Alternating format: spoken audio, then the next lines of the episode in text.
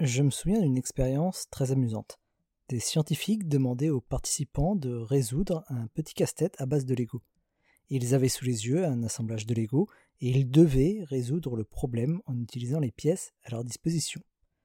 Tous, sans exception, ont essayé de résoudre le casse-tête en ajoutant des pièces, mais aucun n'a pensé à résoudre celui-ci en retirant des pièces, ce qui était la solution la plus simple, la plus rapide et celle qui était attendue par les chercheurs.